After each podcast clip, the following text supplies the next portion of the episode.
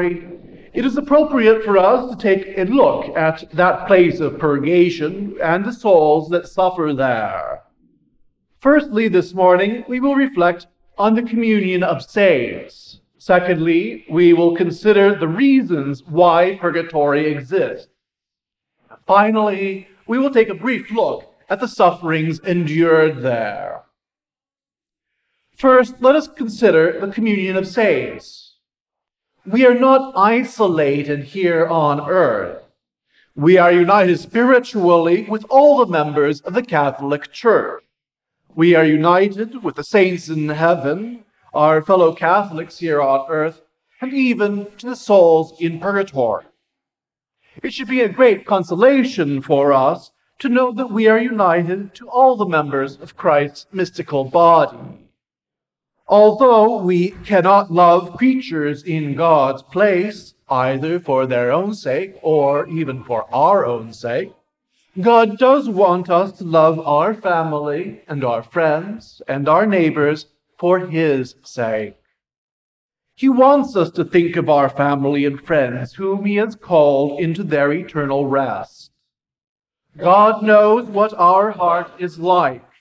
He made the human heart, and Jesus will to humble Himself so far as to take a human heart to Himself. The Gospels tell us that Jesus wept when he approached the tomb of his friend Lazarus.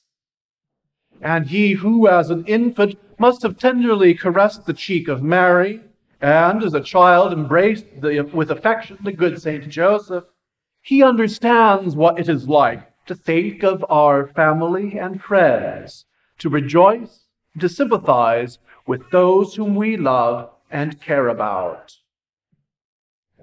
Only a loving God could have assured us that death is not in reality a separation of heart from heart or soul from soul.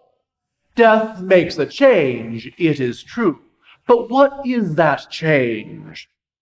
It is a change that increases, strengthens, and ennobles that love that we have for one another in this world. And this is the change that death makes. It steps in between those friends and takes one, leaving his body to turn to dust, but leading his immortal soul into the everlasting world of eternity. Our friends whom we loved on earth still live, but now they are more worthy than ever of our love, and we are not separated. We can reach into eternity and add new glory to the blessed in heaven. Even the little praise and love that we offer increases the happiness of the souls in paradise.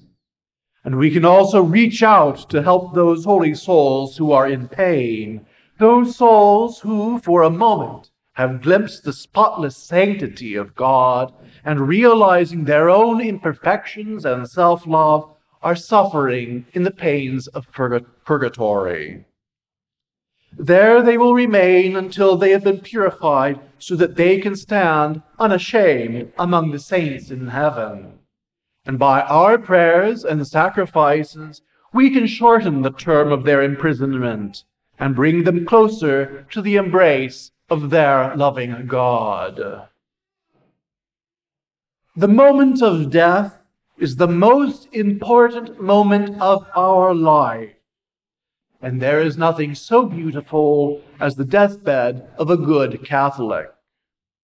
Having been fortified by the sacraments of the Church, the dying Catholic trusts in his possession of God's grace and of his friendship.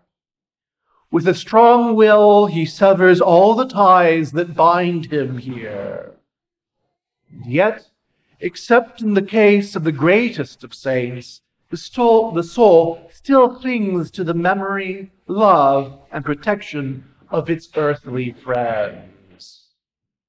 As he experiences this new feeling never felt before, he may still be half afraid of the rending of soul from body. He may still be half afraid of meeting that God whom he so longs to possess.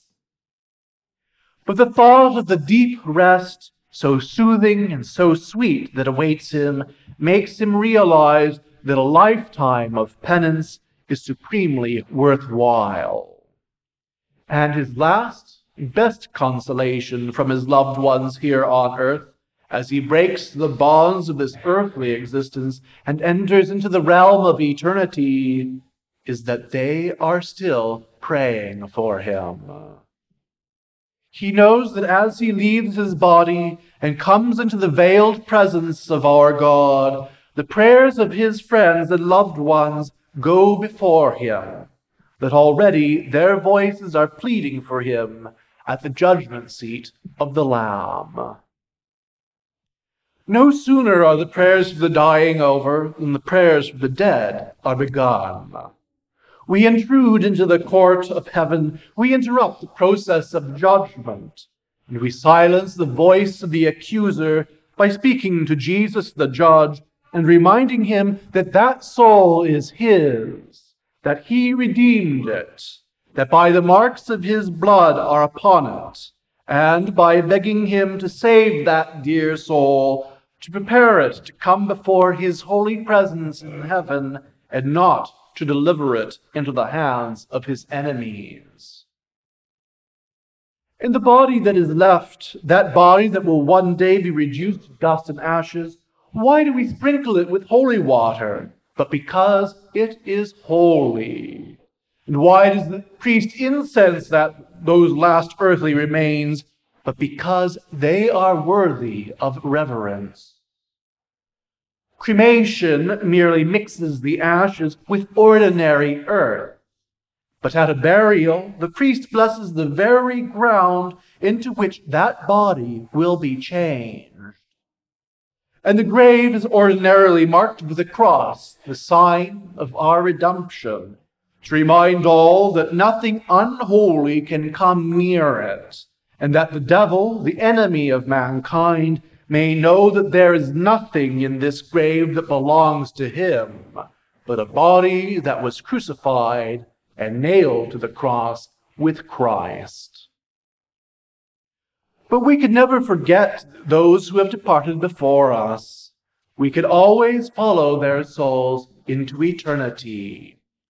From the particular judgment that Jesus makes on them, we can follow them into their prison, and our prayers and sacrifices rain down upon those fires. We pray for them at Holy Mass. We pray for them at our devotions. We remember them on their anniversaries. Just as when one part of our body hurts, the rest of the body comes to its assistance to alleviate its sufferings, so in the mystical body of Christ, by the communion of saints, we are able to help the suffering souls in purgatory. But before considering the pains of the souls in purgatory, let us ask ourselves why purgatory exists. We know that the doctrine of purgatory is founded upon sacred scripture and the teachings of the church. But what is the purpose of purgatory? We may say that there are two reasons why God created purgatory to satisfy the divine justice, but also to satisfy his infinite mercy. In heaven, there is nothing but mercy in hell, there is nothing but justice. But in purgatory, divine justice and divine mercy meet. The poor soul suffering there it is, are, it is true, the victims of God's justice, but at the same time, they are the objects of His infinite love and mercy. They have passed into eternity faithful to God and united to Him. Both his justice and his mercy prevent him from utterly repelling these holy souls from his presence forever. They are his friends. But nevertheless, they have brought into eternity and before our infinitely holy God some human weaknesses, some self love and self will. And since no self love can enter into the kingdom of divine love, God's mercy has provided a place of purgation where those souls can be cleansed of their selfishness. There they do penance for their weaknesses and negligences until they are ready to enter spotless and beautiful into their Father's home. And here we see just how reasonable is the dogma of the Catholic Church regarding purgatory. With this, as with all other dogmas, those who are outside the Catholic Church fall into extremes. One opinion holds that God predestines souls to hell, and that for the slightest sin, or for a half voluntary thought, or a careless word, God will damn a soul to hell for all eternity.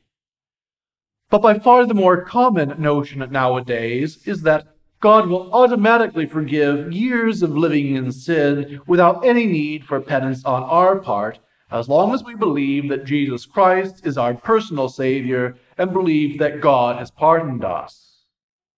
This, however, is a parody of the truth. The Catholic Church teaches that we must cooperate with Christ by doing penance for our sins and proving our love for Him and our sorrow for having offended Him.